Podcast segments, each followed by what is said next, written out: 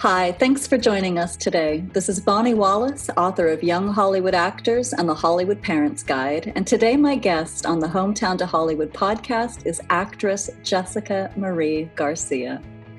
Jessica is best known for her roles of Jasmine in the Netflix hit On My Block, Willow in Liv and Maddie, and Becky in In the Middle, as well as recurring roles on Diary of a Future President, How to Get Away with Murder, American Princess, Starter Pack, Hacking High School, Huge, and more.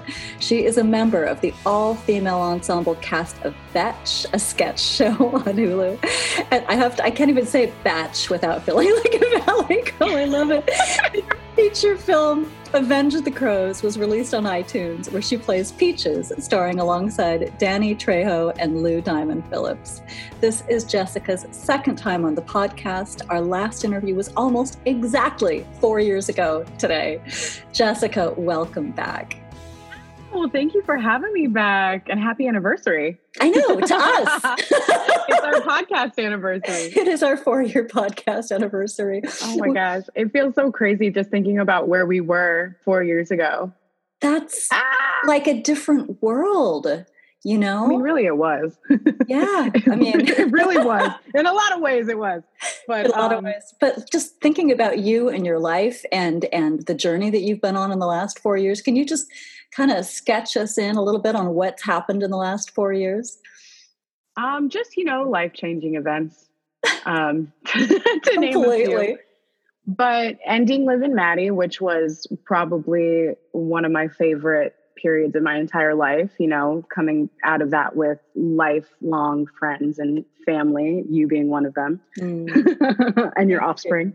but um, but it, it, after that, it was kind of nerve wracking because I think for a lot of actors, your fear is that you might have like one one moment and that is never promised again. So that was really scary. Um, and I was really lucky. I stayed busy. I, I joined. I was. I joined Betch before, and hearing you say Betch is my favorite thing in the whole world. I just need Betch. to know that. Hard E. Betches. Betches who make sketches. Um, but I was really lucky to you know work with them and i was able to write a few sketches and kind of you know spread those wings a little bit and i think it's really important when you're not acting to try and find other like facets creative creative creative wise in order to kind of like grow as an artist um, so that was really fun for me and also showed me that writing is something i really want to continue doing and directing and and things of that nature so i kind of want to be like a one woman show but uh so I was doing Betch, and then I was lucky enough to still be auditioning, not really getting all the auditions I wanted or like the parts that I was, you know, really wanting. So it was a little tough. And then on my block came around, and it's funny because I didn't get this audition. Victoria Moroles from Liv and Maddie, who played Andie, who's one of my best friends, she got the audition for for uh, Jasmine, and she was like, "Girl, you need to read this pilot, and this is not me, this is you." And I was like, oh, okay. So I read it and I literally just, I mean, I fell on the floor. I loved it so much. I felt like I had seen so many of these, like this entire cast of characters being side characters in everyone else's story. So the fact that I was able to see them be leads in their own story was yeah. so amazing to me. And then seeing Jasmine felt too close to home because and it, it's funny because when i read her i could see how so many people would maybe kind of dismiss her as like oh she's funny she's you know this ridiculous character and i saw so much more than that because i related to her so much so i knew that she was kind of putting on a facade in order to have this like like this confident shield in order for you not to penetrate her emotionally. Yeah. So I loved that about her. And I felt like that was something that hadn't really been explored on television before. It, you only saw that character that walked in and out and left. So I got, I asked um, uh, my agent, who you know, I do. If, uh, if I, you know, if there was a possibility for me to audition, and they reached out and they were like, yeah, and then that took a spin. And it's funny because if it wasn't for Liv and Maddie, even it wasn't for Betch, I don't think I would have had the confidence to play Jasmine because I was improving back and forth in that audition. And that's not always something that, you know, you're encouraged to do. But I feel like I'm in the point in my career where I'm like, this is how I would do it. And if you want me to do it, this is how it would be. So I stopped being a casting director.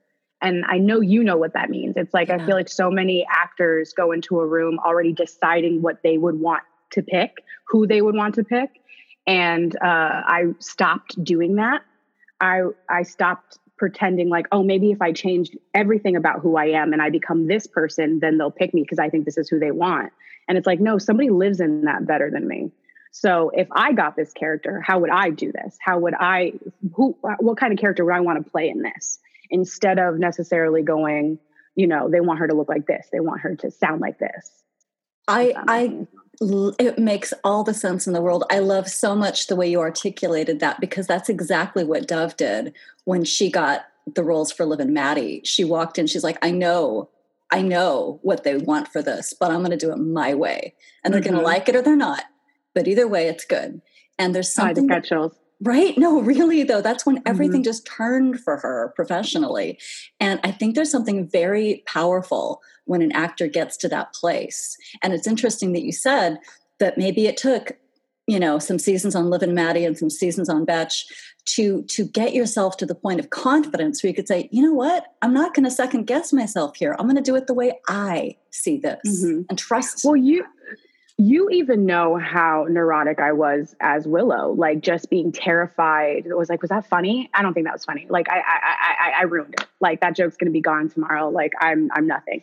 And those were uh, like, those times were so painful for me that I was like, I, if I want to continue to act, I have to do what I love about acting. And that's choosing, making those choices and performing. And I just didn't want to continue to put myself down before I even said anything because I was so worried about not being enough. So by the time I auditioned for Jasmine, I was like, I am enough. If you like, I have worked enough shows, I have been on television enough to know that I'm supposed to be here. And now it's just whether or not you see me for this part. If you don't see me for this part, that doesn't mean that I am less than, you know, who I was when I came in. It's just you don't it's just not your vision and that's fine i think it, it's easy as an actor because you feel so hard that you take every audition emotionally and personally because it takes so much out of you to learn those lines to feel those those emotions to play those parts you know so it's a very what we do is very very vulnerable so um it, it's it, it took a lot to get here i think well, if I answered and, your question at all, Bonnie. Yeah. I feel like I just went on a rampage. No, and perfect because it gave me chills because because in fact you were the number one most recurring guest star on Liv and Maddie. There were 80 episodes in total. You were on 36 of them, I think. You were oh. basically basically a series regular. And then the thing that is of course so poetic and beautiful is is Jasmine was originally a guest star in season one of On My Block, and they were so knocked out by you and what you brought to that character and how mm. people fell in love with the character that you created that they made you a series regular for seasons two and three. I'm so proud of you. I'm so proud of you, and I'm so happy for you. Thank you. It's really, you know, I it's it's it's so weird to hear you say that. I think I'm like the worst at taking compliments because it's definitely I want them. I live for the compliments. But when you actually get them, especially from people that you admire and know just don't freely give them away, uh, it it means a lot to me. It's just it's hard to swallow. It's hard to realize. Like it, whenever I watch a show that I'm in, it's a show until I get there, and then I'm like, oh, now it's a high school play. like it's like so weird. Like I still don't see like the fact that like being a part of Disney history, being a part of Netflix history, like is so it it is so surreal to me. So I pinch myself all the time. Um, but I think it's also because I am a little late to the game, and uh, I just know what it's like not to work, and I know what it's like to wait tables when you're also ser- like on a show. So I know how easily this can not be the case. So I'm just you know really grateful and just constantly reminding myself that this is like not normal and this is a blessing. It's so special, and I, I I don't talk a lot about you know specific projects because I I do try and have the podcast be sort of as timeless as possible, as evergreen as possible. But at the same time, you guys really are making history with on my block, and I just have to say, you know, I know I'm not the demographic that this show is designed for at all, at all. And I, I know what. Okay, middle-aged white woman, but um, I love the show. I love it, and it's. I just find it like every aspect of it is so well done. It's so compelling. It's so darn good, and it just makes me so happy. It's like wow, they're reaching me with this. It's like okay, look what an amazing show it is. Oh, that you know? makes me so happy. First of all, thank you so much for watching it. That means the world to me. Um, I I love our show so much. I'm so protective of it, and I think that has so much to do with the fact that I I would have done anything to have a show like this growing up. I it's it's so weird. Like you all like for me at least, um, I don't can only speak for myself, but growing up, I didn't realize how much my own story wasn't being told, or how much the lack of representation for me there was on television it wasn't until I started auditioning that I was like, oh, wow, there really isn't, you know, and they're saying no to you all the time. And you're like, I guess there really isn't a, a, a me out there right now. So the fact that there's so, there's a generation of young actors and performers who have the confidence to just go, oh, no, no, she did it. I can do it. If she can right. stand up there, I can do that. And that just makes me like, that's a priceless thing.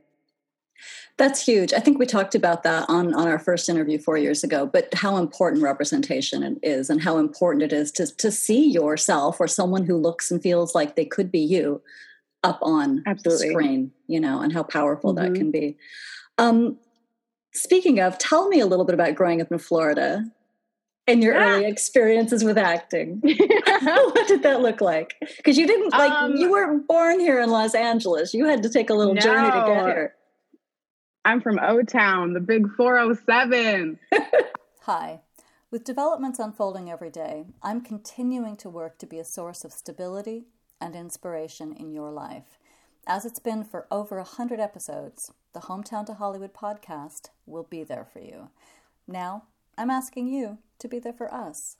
The podcast has been a labor of love for years, and now I'm asking if Hometown to Hollywood has been a friend to you, if it's helped educated, and inspired you, please become a supporter of the podcast. For only $5 a month, the price of a latte, you can become a friend of the podcast and help me afford to continue to do the work that you've come to depend on for honest, insightful interviews that shed light on how to succeed in the entertainment industry. If you can afford it, pitch in $10 a month and become a good friend of the podcast. Your support helps supplement the people who can only give $5 a month. Join now. Just go to hometowntohollywood.supportingcast.fm. That's hometowntohollywood.supportingcast.fm. And in just two clicks, you can have access to the rest of this incredibly informative conversation as well as each upcoming episode and the entire collection of over 100 past episodes. Now, if you can't afford $5 a month to subscribe, the first 10 minutes of every episode will still be available for free. Subscribers will get the full episodes delivered to their inbox. Thank you. I appreciate your support and I can't wait to share the exciting upcoming conversations with you.